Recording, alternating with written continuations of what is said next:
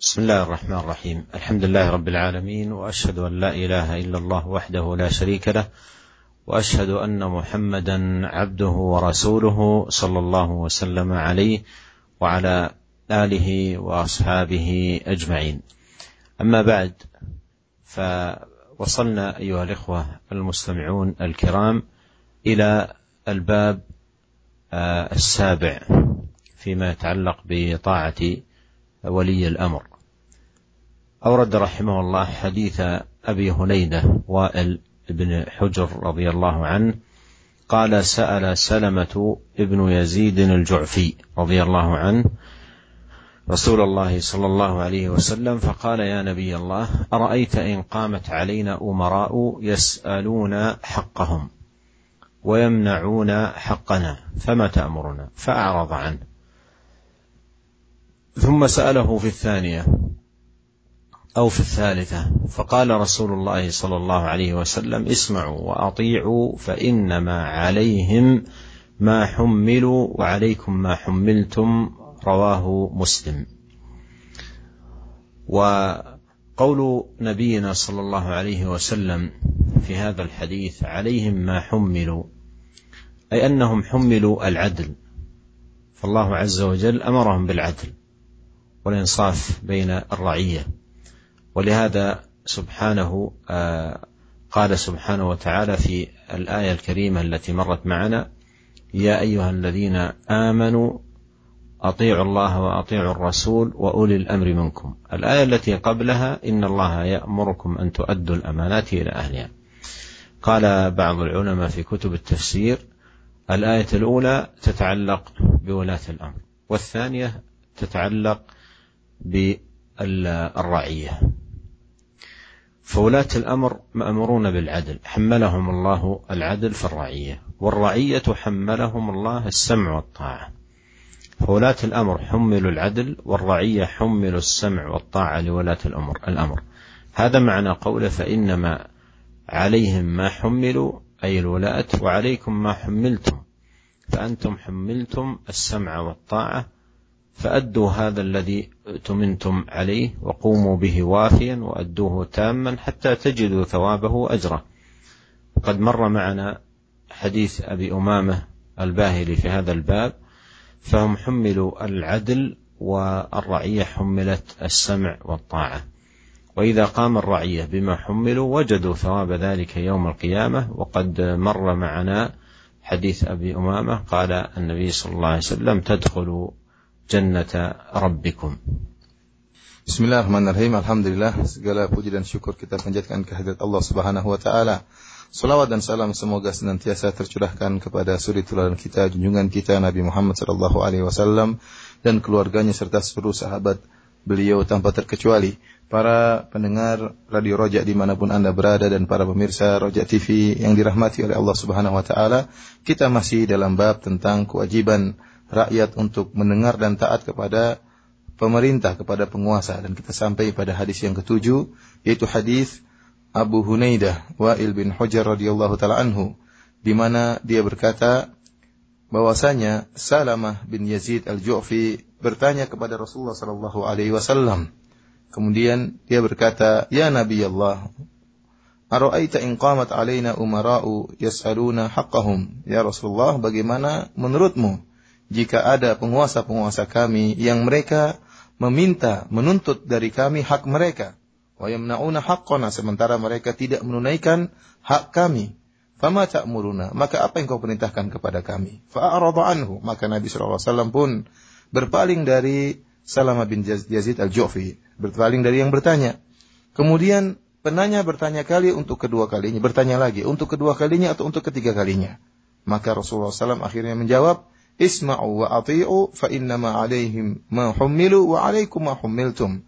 Kata Nabi SAW, dengarlah dan taatlah. Ya, artinya kalau ada pemerintah yang hanya menuntut haknya sementara hak rakyat tidak ditunaikan, kata Nabi SAW, Isma'u wa ati'u, dengarlah dan taatlah. Sungguhnya mereka berkewajiban atas tanggung jawab yang dibebankan kepada mereka dan wajib bagi kalian untuk menunaikan tanggung jawab yang ditugaskan oleh Allah kepada kalian. Hadis ini adalah hadis yang sahih yang diriwayatkan oleh Imam Muslim. Sabda Nabi Shallallahu alaihi wasallam, "Alaihi ma hummilu" ya, Tugas mereka adalah apa yang mereka diwajibkan oleh Allah Subhanahu wa taala, yaitu mereka diwajibkan oleh Allah untuk bersifat bersikap adil terhadap rakyatnya. Oleh karenanya Allah Subhanahu wa taala telah berfirman dalam Al-Qur'an, Ya ayyuhalladzina amanu ati Allah wa ati'ur rasul wa ulil amri minkum. Tatkala Allah merintahkan kita untuk taat kepada pemerintah, kata Allah wahai orang-orang yang beriman, taatlah kepada Allah dan taatlah kepada Rasulullah dan taatlah kepada penguasa di antara kalian. Ayat yang sebelumnya, sebelum perintah kita untuk taat kepada uh, pemerintah, Allah Subhanahu wa taala memerintahkan pemerintah untuk menunaikan keadilan dan amanah kepada pemiliknya yaitu firman Allah Subhanahu wa taala innallaha ya'murukum an tu'addul amanati ila ahliha sungguhnya Allah merintahkan kalian untuk menunaikan amanat kepada pemiliknya sebagian ulama dalam buku-buku tafsir menyatakan ayat yang pertama yaitu perintah untuk menunaikan amanah itu berkaitan dengan penguasa dan ayat yang berikutnya perintah untuk taat kepada penguasa adalah ayat yang berkaitan dengan rakyat oleh karenanya para penguasa diperintahkan untuk bersikap adil. Allah Subhanahu wa taala membebankan mereka, membebankan mereka, menugaskan mereka untuk bersikap adil kepada rakyat. Adapun rakyat ditugaskan oleh Allah Subhanahu wa taala, dibebankan oleh Allah untuk mendengar dan taat kepada penguasa. Maka para penguasa dibebankan untuk bersikap adil dan rakyat dibebankan untuk dengar dan taat kepada para penguasa. Inilah makna dari sabda Nabi sallallahu alaihi wasallam, "Fa inna ma ma humilu." Sungguhnya apa yang harus yang wajib bagi mereka adalah menunaikan apa yang mereka ditugaskan itu para pemerintah untuk menunaikan keadilan. Wa alaikum wa humiltum dan wajib bagi kalian untuk menunaikan apa yang kalian ditugaskan. Yang kalian ditugaskan dibebankan oleh Allah untuk mendengar dan taat. Oleh karenanya, tunaikanlah apa yang Allah amanahkan kepada kalian dan tegakkanlah tugas tersebut dengan baik. Tegakkanlah dengan sempurna tugas tersebut agar kalian mendapatkan ganjaran dari sisi Allah Subhanahu wa taala. Dan telah lalu bersama kita hadis dari Abu Humamah Al-Bahili dalam bab ini ya di mana para pemerintah dibebankan untuk bersikap adil dan rakyat dibebankan untuk dengar dan taat oleh karenanya jika rakyat mengerjakan apa yang dibebankan oleh Allah kepada mereka maka mereka akan mendapatkan ganjaran pada hari kiamat kelak ya bahkan dalam hadis Abu Humama di mana dikatakan tadkhulu jannata rabbikum di antara ganjaran tersebut kalian akan masuk surga Rabb kalian. وقوله في هذا الحديث يسألون حقهم ويمنعون حقنا. المراد به أن يطلبون منا أن نؤدي حقوقهم كاملة. يطلبون من الرعية أن يؤدوا حقوق ولاة الأمر كاملة. وقوله ويمنعون حقنا أي لا يعطونا إياه. فسألوا ماذا نصنع إذا ابتلينا بولاة هذه صفتهم؟ أي شيء نصنع؟ يطلبون الحق الذي لهم ولا يؤدون الحق الذي عليهم. فماذا نصنع؟ قال أعرض عنه الرسول صلى الله عليه وسلم قيل كأنه كره مسألته ولم يرد عليه الصلاة والسلام أن يفتح بابا في هذا. فلما أعاد في الرابعة أو الثالثة أي عاد عليه هذا السؤال مرتين أو ثلاث أو أربع أجاب النبي صلى الله عليه وسلم بالجواب الذي مر معنا. Perhatikan para pendengar yang dirahmati Allah Subhanahu wa taala dalam lafal hadis di mana uh, penanya mengeluhkan tentang kondisi pemerintah di mana penanya berkata, bagaimana jika ada pemerintah penguasa di antara kita yas'aluna haqqahum yang mereka minta kepada kami agar kami menunaikan hak mereka yaitu hak-hak di mana penguasa menuntut ya rakyat untuk menunaikan hak-hak pemerintah secara sempurna. Ya. Sebaliknya wayamnauna haqqana. Sebaliknya pemerintah penguasa tidak mau menunaikan hak rakyat. Ya. Jika kami mendapati penguasa seperti ini yang hanya bisa menuntut namun tidak bisa menunaikan hak rakyat, maka apa yang harus kami lakukan jika kami diuji ya mendapatkan musibah dari model pemerintah yang seperti ini, yang sifat-sifatnya seperti ini. Ya. Maka disebutkan dalam hadis tadi Nabi SAW a'rada anhu. Nabi SAW berpaling dari penanya ini. Seakan-akan Nabi SAW tidak suka kalau ada pertanyaan seperti ini. Rasulullah SAW tidak ingin membuka bab ya, ya pintu-pintu seperti ini, pertanyaan-pertanyaan seperti ini. Akan tapi tatkala sang penanya mengulang lagi pertanyaannya kedua atau ketiga kalinya, baru Nabi Shallallahu Alaihi Wasallam dengan menjawab dengan jawaban yang tadi telah kita jelaskan, bahwasanya kewajiban mereka adalah menunaikan apa yang Allah bebankan kepada mereka. Adapun kalian Tugas kalian adalah mendengar dan taat dan kalian ditugaskan menunaikan kewajiban tersebut. ثم أورد الإمام النووي رحمه الله تعالى حديث عبد الله بن مسعود رضي الله عنه. قال قال رسول الله صلى الله عليه وسلم إنها ستكون بعدي أثرة وأمور تنكرونها. قالوا يا رسول الله كيف تأمر من أدرك منا ذلك؟ قال تؤدون الحق الذي عليكم وتسألون الله الذي لكم متفق عليه. قال عليه الصلاة والسلام إنها ستكون بعدي أثرة أي من الولاة يستأثرون بالأموال. يستأثرون بحقوق الناس لا يؤدون الحق الذي للناس. وأيضا تجد منهم أمورا تجدون منهم أمورا تنكرونها. فالصحابة أهل محبة للخير وإرادة للخير فسألوا النبي عليه الصلاة والسلام كيف تأمر من أدرك منا ذلك؟ ماذا نصنع؟ الآن لو تركت هذه القضية لهوى الإنسان إنها ستكون بعد أثره أمور تنكرونها. إذا وجدت الأثرة والأمور التي ينكرها آه، آه، الإنسان آه، نفسه إلى ماذا تدعوه؟ تدعوه نفسه إلى عدم الطاعة وعدم الاستجابة ويقول كيف أطيع وقد أخذ حقي وتعدى على مالي واستأثر بالدنيا إلى غير ذلك فنفسه تأبى. قالوا ما تأمرنا إذا أدركنا ذلك؟ قال تؤدون الحق الذي عليكم وتسألون الله الذي لكم. تؤدون الحق الذي عليكم هو السمع والطاعة وتسألونه سبحانه الحق الذي لكم أي تطلبون من الله أن ييسر لكم الحصول على حقوقكم. وبهذا تكون أديت واجبك الديني أنت. أديت الواجب الديني الذي سيسألك الله عنه يوم القيامة. أديته الذي هو السمع والطاعة هذا الذي أمرت به. وحقك إن ضاع في الدنيا لا يضيع في الآخرة.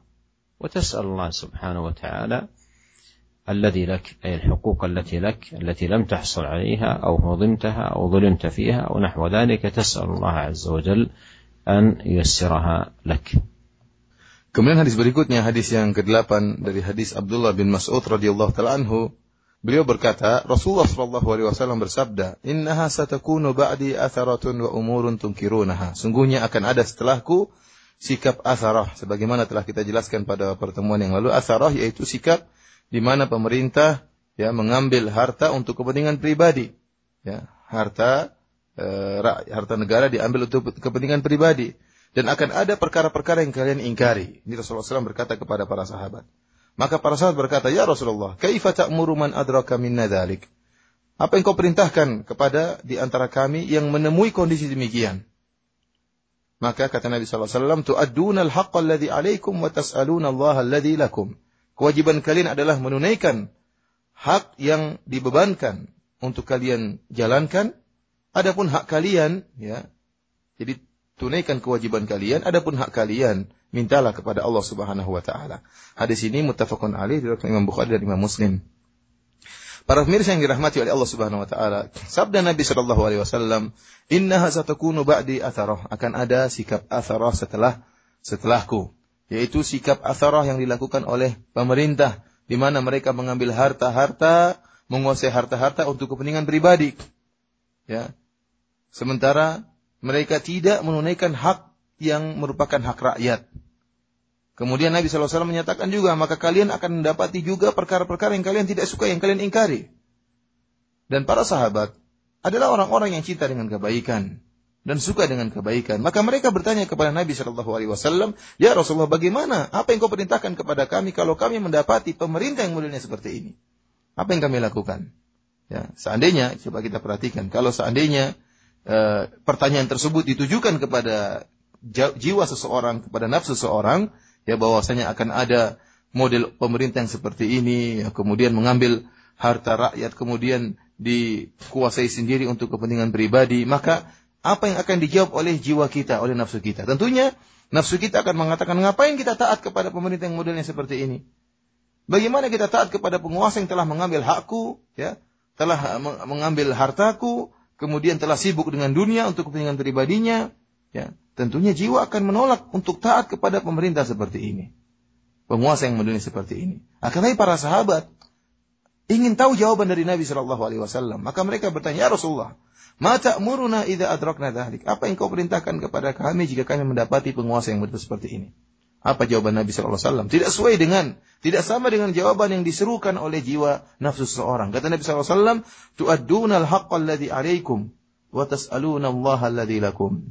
Wajib bagi kalian untuk menunaikan kewajiban kalian, adapun hak kalian mintalah kepada Allah Subhanahu wa taala. Artinya apa? Kewajiban kalian adalah mendengar dan taat kepada penguasa. Tunaikan kewajiban tersebut. Ya. Adapun hak kalian yang tidak diberikan oleh pemerintah, maka mintalah kepada Allah Subhanahu wa taala agar Allah memudahkan kalian mendapatkan hak kalian tersebut. Ya. Jika kalian telah melakukan demikian, maka kalian telah menunaikan kewajiban kalian, kewajiban yang diwajibkan oleh Allah kepada kalian, dan kewajiban itu akan dimintai pertanggungjawaban oleh Allah Subhanahu wa taala pada hari kiamat kelak. Jangan kita sangka bahwasanya mendengar dan taat itu perkara biasa. Mendengar dan taat kepada penguasa adalah kewajiban yang Allah bebankan kepada rakyat dan akan ditanya ya amanah tersebut, kewajiban tersebut oleh Allah Subhanahu wa taala pada hari kiamat kelak. Adapun hak engkau jika hilang, hakmu di dunia tidak diberikan oleh penguasa misalnya atau sia-sia hak tersebut tidak diperhatikan, maka meskipun hilang di dunia tidak akan hilang di akhirat, tidak akan hilang di akhirat. Oleh karenanya engkau mintalah kepada Allah Subhanahu wa taala hak-hakmu ya yang kau belum mendapatkannya di dunia atau kau dizolimi ya dan yang lainnya engkau minta kepada Allah Subhanahu wa taala agar dimudahkan oleh Allah Subhanahu wa taala. ثم أورد رحمه الله تعالى حديث أبي هريرة رضي الله عنه قال قال رسول الله صلى الله عليه وسلم من أطاعني فقد أطاع الله ومن عصاني فقد عصى الله. ومن يطع الأمير فقد أطاعني ومن يعص الأمير فقد عصاني متفق عليه.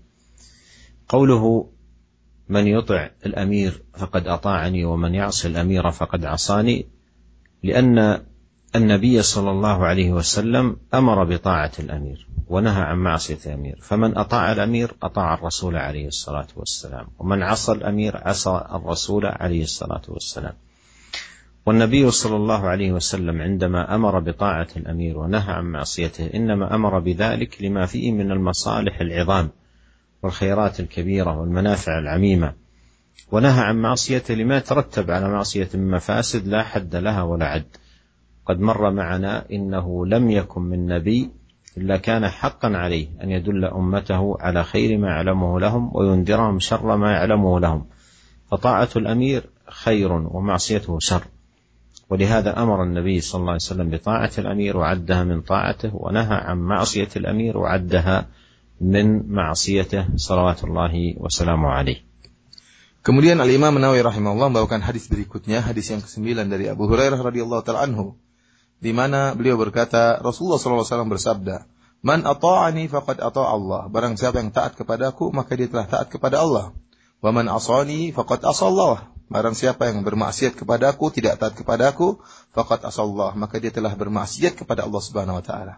Kemudian perhatikan kata Nabi sallallahu alaihi wasallam, "Wa man yuti'il amir faqad ata'ani." Barang siapa yang taat kepada amir, penguasa, maka dia telah taat kepadaku. Wa man ya'sil amira faqad asani dan barang siapa yang bermaksiat membangkang kepada penguasa, maka dia telah bermaksiat kepadaku. Muttafaqun alaih diriwayatkan oleh Imam Bukhari dan Imam Muslim dalam sahih mereka berdua. Sabda Nabi Shallallahu Alaihi Wasallam yang menjadi perhatian kita di sini adalah sabda beliau: Barang siapa yang taat kepada penguasa maka telah taat kepadaku. Dan barang siapa yang bermaksiat kepada penguasa, pemimpin, maka dia telah bermaksiat kepadaku. Kenapa Nabi SAW mengatakan demikian? Karena Nabi Shallallahu Alaihi Wasallam dialah yang telah merintahkan untuk taat kepada penguasa dan telah melarang untuk membangkang kepada penguasa. Oleh karenanya barang siapa yang taat kepada penguasa, sungguhnya dia telah taat kepada perintah Nabi Shallallahu Alaihi Wasallam. Dan barang siapa yang bermaksiat, membangkang kepada penguasa, sungguhnya dia telah membangkang kepada perintah Nabi Shallallahu Alaihi Wasallam. Para pemirsa yang TV Raja di mana pun anda berada, ketahuilah bahwasanya Nabi Shallallahu Alaihi Wasallam tatkala memerintahkan untuk taat kepada pemerintah, kepada penguasa dan melarang untuk membangkang kepada penguasa, tidaklah Nabi Shallallahu Alaihi Wasallam memerintahkan tersebut kecuali karena ada kemaslahatan-kemaslahatan yang besar yang ingin diharapkan dan ada kebaikan-kebaikan yang banyak yang timbul di balik ketaatan kepada penguasa dan juga manfaat-manfaat yang menyeluruh. Dan Nabi Shallallahu Alaihi Wasallam melarang untuk membangkang pada penguasa. Kenapa? Karena dikhawatirkan timbulnya ya akibat membangkang kepada penguasa timbulnya mafsadah mafsadah kerusakan kerusakan yang tidak ada batasannya, tidak terhingga dan tidak ada batasannya. Dan telah lalu di mana dalam sabda Nabi SAW kata Nabi SAW tidak ada satu orang Nabi pun sebelumku kecuali wajib baginya untuk menunjukkan kebaikan yang dia ketahui kepada umatnya dan wajib baginya untuk mengingatkan keburukan yang dia ketahui kepada umatnya. Oleh karenanya, apa yang disampaikan Nabi SAW ini merupakan kebaikan. Tatkala Nabi merintahkan kita untuk taat kepada penguasa, maka yakinlah taat kepada penguasa ada kebaikan. Dan tatkala Nabi SAW melarang kita untuk membangkang kepada penguasa, yakinlah bahwasanya sikap membangkang kepada penguasa akan menimbulkan keburukan. Oleh karenanya Nabi SAW memerintahkan kita untuk taat kepada penguasa dan menganggap ketaatan kita kepada penguasa merupakan dari bentuk ketaatan kepada Nabi SAW. Dan Nabi melarang untuk membangkang kepada penguasa dan menganggap menjadikan sikap membangkang kepada penguasa adalah bentuk sikap membangkang kepada Nabi Shallallahu Alaihi Wasallam.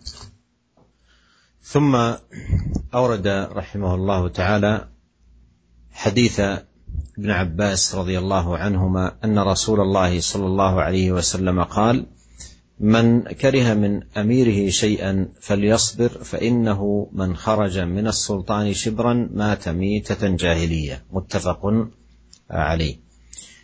وقول من كره من أميره شيئا أي إذا وجد امورا يكرهها لا يرضاها لا يحبها أو مؤذيه له أو نحو ذلك فليصبر. فليصبر على ذلك وليحتسب صبره ثوابا واجرا عند يوم يلقى الله عز وجل. وليحذر أشد الحذر من الخروج على ولاة الأمر أو نزع اليد من الطاعة. فإنه من خرج من السلطان شبرا مات ميتة جاهلية وقد مر معنا ذلك. وثمة فائدة أيها الإخوة المستمعون تتعلق بالحديث الذي قبله وهو وجوب الطاعة لولي الأمر وأن طاعته من طاعة طاعة الرسول صلى الله عليه وسلم فهذا فيه دلالة على وجوب طاعة ولاة الأمر لأن طاعة النبي صلى الله عليه وسلم واجبة والنهي عن معصية ولاة الأمر لأن معصية النبي صلى الله عليه وسلم محرمة. إلا أن أمر ولي الأمر بمعصية إلا إن أمر ولي الأمر معصية لله فإنه لا طاعة لمخلوق في معصية الخالق. وما يأمر به ولي الأمر لا يخلو من أمور ثلاثة إما أن يأمر بأمور أمر بها الله وأمر بها الرسول صلى الله عليه وسلم. وهنا واجب واجب لأمر وهذا واجب واجب لأمر الله به ولأن من توفيق الله لولي الأمر أكد عليه وعلى العناية به. الثاني أو أن يأمر بأمر فيه معصية لله فلا طاعة له في ذلك. إذا أمر بأمر فيه معصية لله لا طاعة له لأنه لا طاعة لمخلوق في معصية الخالق. والقسم الثالث ما ليس فيه أمر ولا نهي. لم يأمر به الشارع ولم ينهى عنه. لم يأتي في النصوص أمر به ولا جاء نهي عنه. وامر به ولي الأمر. فهنا تجب طاعته لأن طاعته واجبة ما لم يأمر بمعصية وقد مر معنا التقييد التقييد بذلك في الحديث. Para pemirsa yang dirahmati oleh Allah Subhanahu wa taala, ada beberapa faedah yang bisa kita ambil dari hadis tadi bahwasanya barang siapa yang taat kepada pemerintah, penguasa berarti telah taat kepada Nabi Shallallahu Alaihi Wasallam. Ini dalil bahwasanya ya taat kepada penguasa merupakan kewajiban yang diwajibkan oleh Allah dan Rasulnya. Kenapa? Karena taat kepada Nabi merupakan kewajiban. Nabi mengatakan taat kepada penguasa, barang siapa yang taat kepada penguasa, maka dia telah taat kepadaku. Barang siapa membangkang penguasa, berarti telah membangkang kepadaku. Dan kita tahu, taat kepada Nabi merupakan kewajiban. Kalau gitu, taat kepada penguasa juga merupakan kewajiban dan bermaksiat kepada Nabi merupakan membangkang kepada Nabi merupakan kemaksiatan, demikian juga membangkang kepada pemerintah juga merupakan kemaksiatan. Ya. Kecuali kecuali jika penguasa memerintahkan kita untuk melakukan kemaksiatan kepada Allah Subhanahu wa taala, melanggar perintah Nabi Shallallahu alaihi wasallam, maka tatkala itu tidak ada ketaatan kepada penguasa. Karena sebagaimana disebutkan, la ta'ata li makhlukin fi ma'siyatil khaliq. Tidak ada ketaatan kepada makhluk mana pun dalam rangka untuk bermaksiat kepada Allah Subhanahu wa taala. Para pemirsa Roja TV di mana pun Anda berada dan para pendengar radio Roja yang dimuliakan oleh Allah Subhanahu wa taala, kalau kita perhatikan apa yang diperintahkan oleh penguasa ada tiga modelnya. Tidak lepas dari salah satu dari tiga model. Model yang pertama, penguasa memerintahkan kita untuk melakukan pekerjaan atau perbuatan yang perbuatan tersebut telah diperintahkan oleh Allah dan diperintahkan oleh Rasulnya.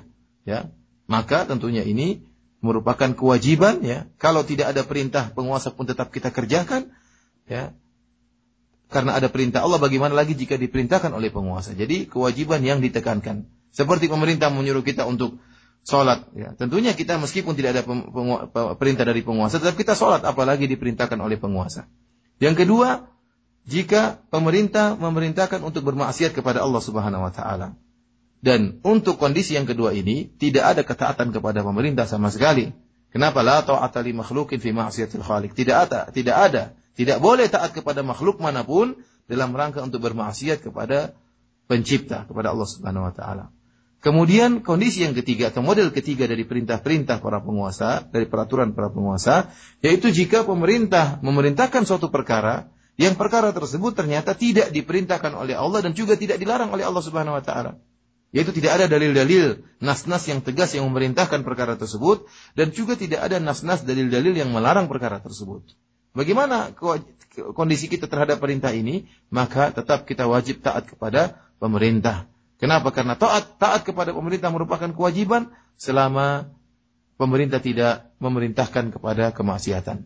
Kemudian kita lanjut pada hadis berikutnya, hadis yang ke-10 dari hadis Ibnu Abbas radhiyallahu taala anhuma. Bahwasanya Rasulullah sallallahu alaihi wasallam berkata, "Man kariha min amirihi syai'an falyasbir."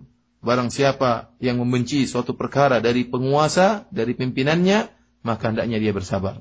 Fa innahu man kharaja min as-sultani shibran mata mitatan jahiliyah. Sungguhnya barang siapa yang keluar dari ketaatan kepada sultan, kepada penguasa meskipun hanya sejengkal, maka dia mati dalam keadaan matinya orang jahiliyah. Hadis ini muttafaqun alaih diriwayatkan Imam Bukhari Imam Muslim. Adapun sabda Nabi sallallahu alaihi wasallam, "Man kariha min amirihi syai'an." Barang siapa yang membenci suatu perkara dari pemimpinnya. Artinya apa? Artinya jika dia mendapati ada perkara-perkara yang dia tidak suka dan dia tidak ridho dengan perkara-perkara tersebut dan perkara tersebut mengganggu dia dan semisal yang semisal ini, maka apa kewajibannya? Kata Nabi, "Fal yasbir." Hendaknya dia bersabar. Hendaknya dia bersabar dan dia mengharapkan pahala dari Allah Subhanahu wa taala dengan kesabarannya tersebut, ganjaran yang Allah siapkan tatkala dia bertemu dengan Allah Subhanahu wa taala pada hari kiamat kelak. Dan hendaknya berhati-hati. Waspada jangan sampai timbul sikap memberontak kepada pemerintah. Ya, tidak mau taat kepada pemerintah. Kenapa? Karena Nabi SAW mengatakan, fa innahu man kharaja minas sultani shibran. Sungguhnya barang siapa yang berontak kepada pemerintah meskipun keluar dari pemerintahan meskipun hanya satu jengkal, mata mitatan jahiliyah, maka dia akan meninggal dalam keadaan mati jahiliyah. Dan telah kita jelaskan makna dari mitatan jahiliyah pada pertemuan-pertemuan yang lalu. ثم ختم رحمه الله هذا الباب بحديث ابي بكره رضي الله عنه قال سمعت رسول الله صلى الله عليه وسلم يقول من أهان السلطان أهانه الله. رواه الترمذي وقال حديث حسن. وإهانة السلطان أيها الإخوة المستمعون الكرام لها صور.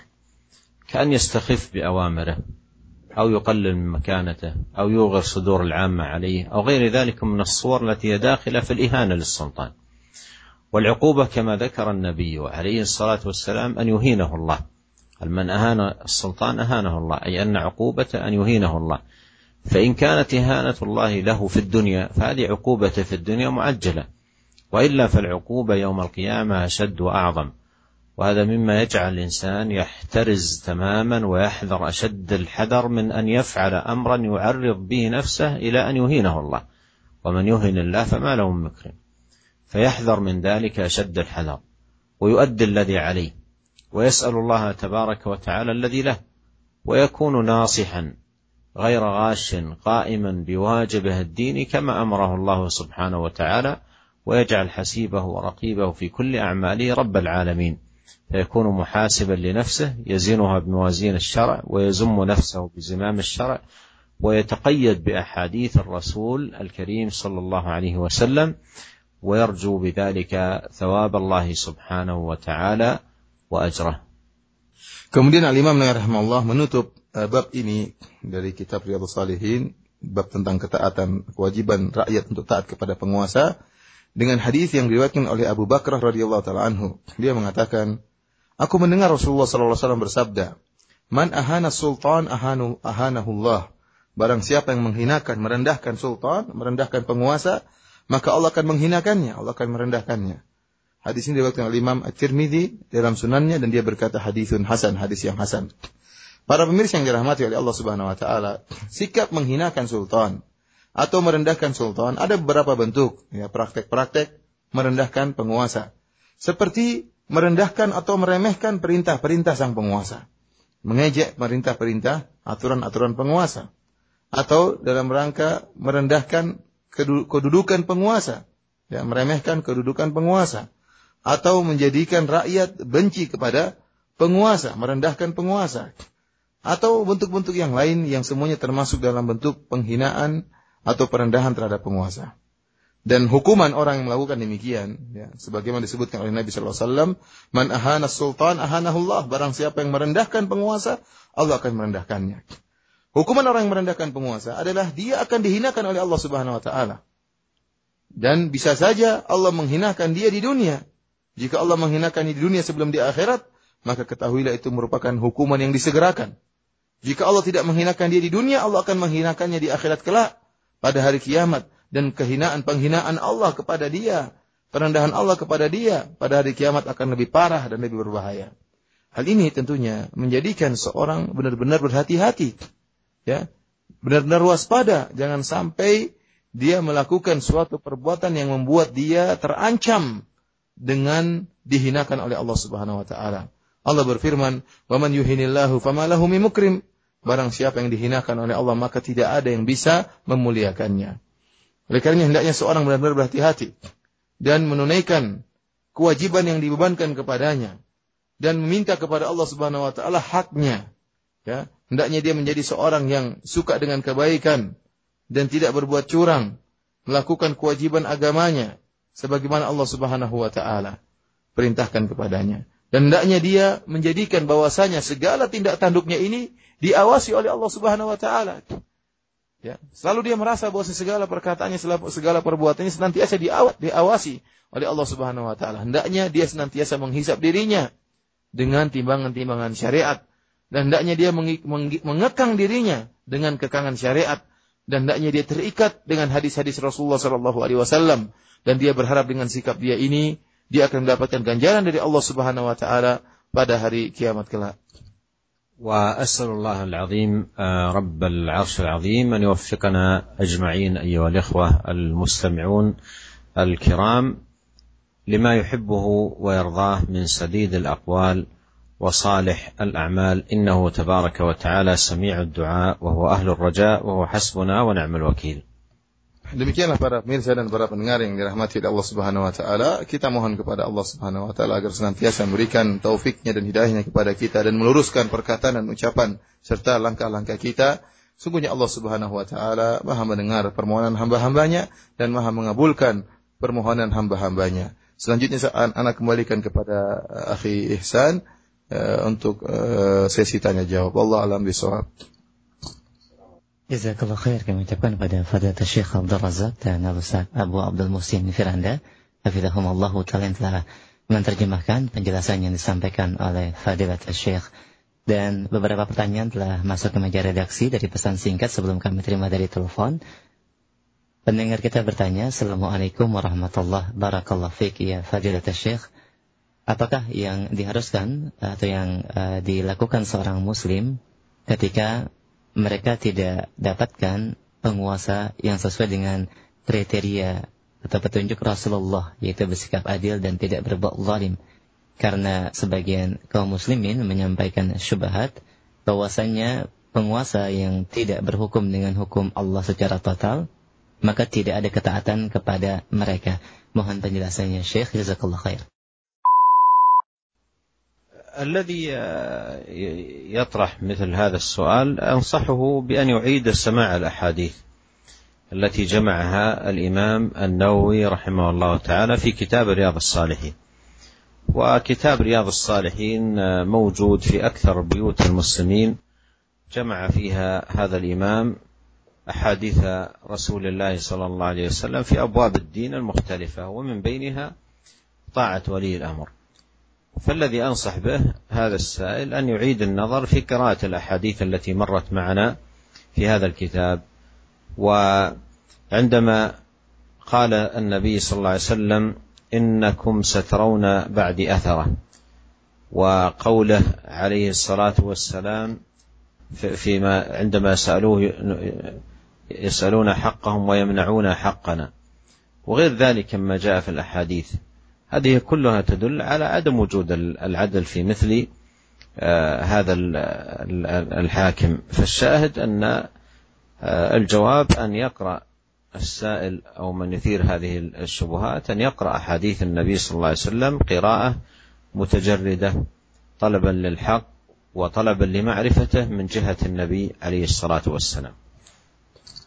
Uh, saya menjawab bahwasanya orang yang menyebarkan syubhat seperti ini hendaknya mengulang kembali atau membaca kembali hadis-hadis yang telah dikumpulkan oleh Al-Imam Nawawi dalam kitab Riyadhus Salihin. Kita tahu bahwasanya kitab Riyadhus Salihin banyak terdapat di tanah air kita, di rumah-rumah orang punya kitab Riyadhus Salihin. Dan kitab Riyadhus Salihin mengumpulkan hadis-hadis yang berkaitan dengan permasalahan-permasalahan agama. Dan di antara permasalahan agama yang disampaikan oleh Imam Nawawi itu hadis-hadis yang berkaitan dengan kewajiban rakyat untuk mendengar dan taat kepada pemerintah. Coba kalau kita baca hadis-hadis tadi, ya, di mana Rasulullah SAW katakan, kalian akan mendapati setelahku pemerintah yang ya mengumpulkan harta untuk pribadinya sendiri. Satakunu ba'di athara. Umur untuk kirun. Kata Rasulullah SAW, ada perkara yang kalian akan, kalian akan ingkari dari penguasa. Kemudian dalam hadis yang lain kata Nabi SAW, yes, uh, kata para sahabat, yas'aluna haqqahum wa yamna'una haqqana. Ya Rasulullah bagaimana dengan penguasa yang mereka hanya menuntut kita untuk taat kepada dia, yang minta hak-hak mereka, sementara mereka tidak menunaikan hak-hak kita. Apakah ini pemerintah-pemerintah yang adil? Tentunya tidak. Ya.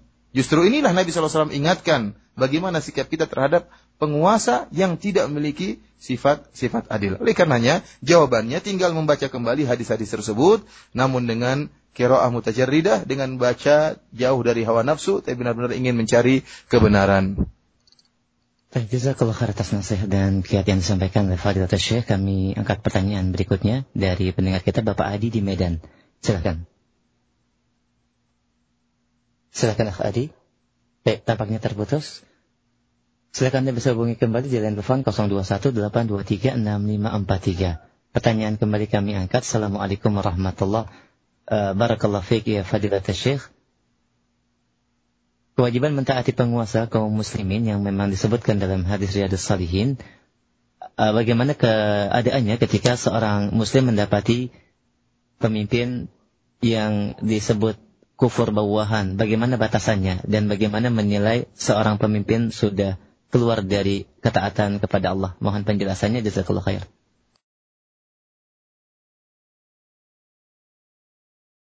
ورد في الحديث إلا أن تروا كفرا بواحا عندكم فيه من الله برهان.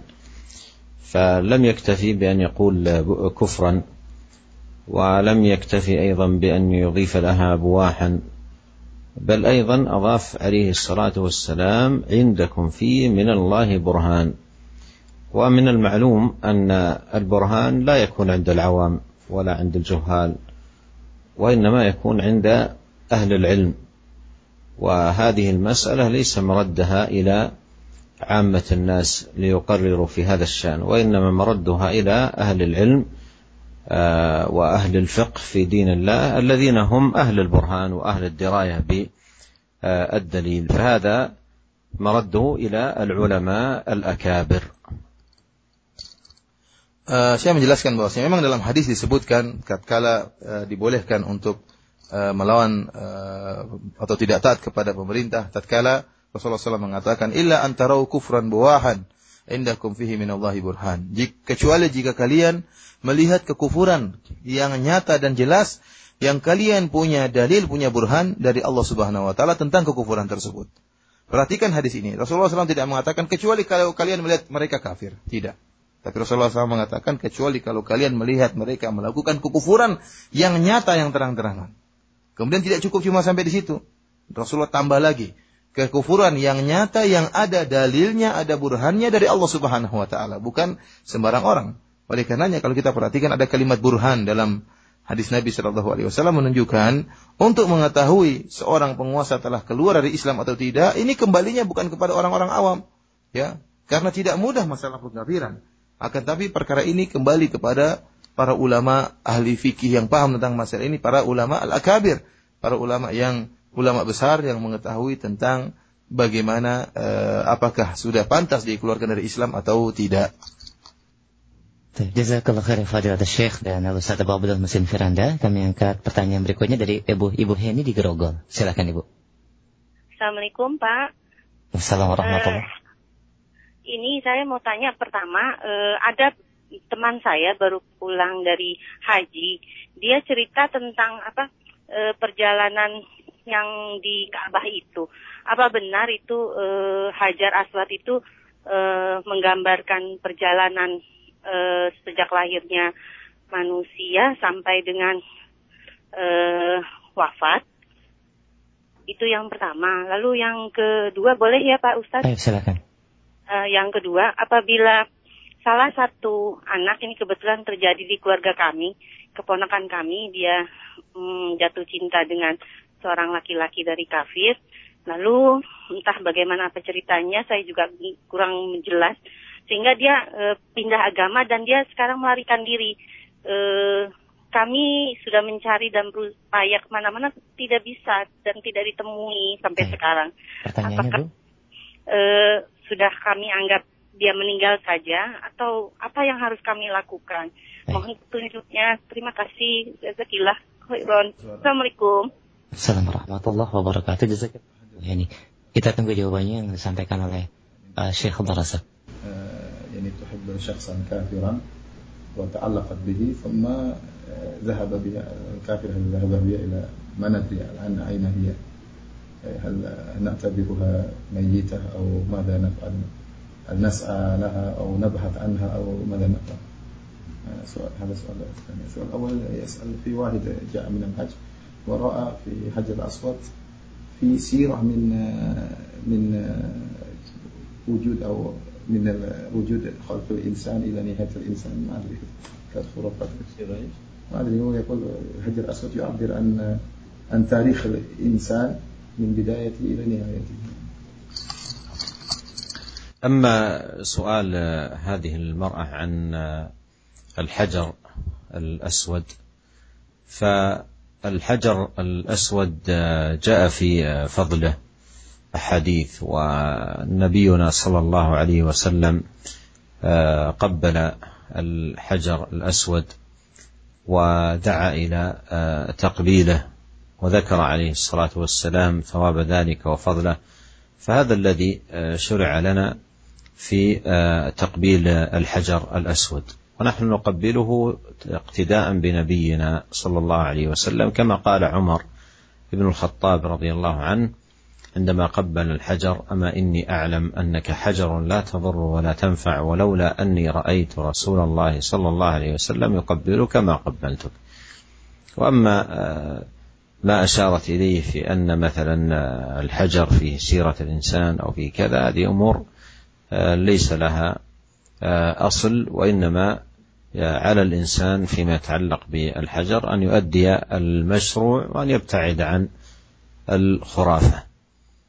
وفي سؤالها عن أختها التي آه، ذهبت تقول مع رجل كافر وتسأل ما الذي عليهم أن يصنعوا. لا المطلوب التحري والبحث عن الأخت والعمل على مناصحتها. لانها آه، لا تحل له ولا يحل لها فالواجب عليهم ان يبحثوا عنها ما استطاعوا الى الى آه، يناصحونها يبحثون عنها و يناصحونها لعل Allah Subhanahu wa taala an yahdiyaha. Para pemirsa yang dirahmati Allah Subhanahu wa taala, adapun pertanyaan yang berkaitan dengan Hajar Aswad, ya kita tahu bahwasanya Hajar Aswad memiliki keutamaan yang dijelaskan oleh Nabi Shallallahu alaihi wasallam dan Nabi Shallallahu alaihi wasallam mencium Hajar Aswad dan menyuruh kaum muslimin untuk mencium Hajar Aswad karena dalam mencium Hajar Aswad mendapatkan pahala dari Allah Subhanahu wa taala ya. Oleh karena kita mencium Hajar Aswad karena mencontohi Nabi Shallallahu alaihi wasallam. Meskipun Hajar Aswad tidak bisa, tidak bisa memberikan manfaat dan tidak bisa menolak kemudaratan. Oleh karenanya Umar bin Khattab radhiyallahu taala anhu tatkala mencium Hajar Aswad dia mengatakan, "Ini alamu annaka hajar la tanfa wa la tadur." Aku mengetahui engkau hanya sekadar batu wahai Hajar Aswad. Tidak bisa memberi manfaat dan tidak bisa memberi kemudaratan. Laula anni ra'aitu Rasulullah sallallahu alaihi wasallam yuqabbiluka ma qabbaltuk. Kalau bukan karena aku pernah melihat Nabi sallallahu alaihi wasallam mencium engkau, aku tidak bakalan mencium engkau. Oleh karenanya seorang manusia tatkala dihadapkan dengan Hajar Aswad, dia berusaha mengerjakan perkara yang masyru' yang disyariatkan berkaitan dengan hajar aswad. Apa yang disyariatkan menciumnya atau menyentuhnya atau melambai kepada hajar aswad. Adapun cerita-cerita yang tidak ada asal usulnya, khurafat tentang hajar aswad menunjukkan tentang sejarah manusia dari awal sampai akhir ini tidak ada dasarnya sama sekali. Adapun pertanyaan kedua tentang uh, so, uh, di antara saudara kerabat yang kemudian jatuh cinta kepada seorang laki kafir, kemudian murtad, kemudian ikut lagi kafir tersebut sehingga entah ke mana sekarang tidak tahu, tidak diketahui di mana keberadaannya, maka nasihat Syekh adalah berusaha untuk mencari di mana di mana posisi uh, wanita tersebut. Kemudian kalau sudah ditemukan berusaha untuk menasehatinya dengan baik. Ya ini inilah yang bisa dilakukan. Semoga dengan nasihat tersebut siapa tahu dia bisa bisa sadar. Uh, demikian saja para pemirsa yang dirahmati Allah Subhanahu wa taala uh, kajian kita pada kesempatan kali ini. Semoga Allah Subhanahu wa taala ya senantiasa memberikan kemudahan bagi kita untuk menuntut ilmu dan semoga bisa memudahkan kita untuk mengamalkan ilmu yang telah diajarkan oleh Allah kepada kita dan telah kita dengarkan. Demikian saja, kurang lebihnya kami mohon maaf. Wabillahi taufiq wal hidayah. Assalamualaikum warahmatullahi wabarakatuh.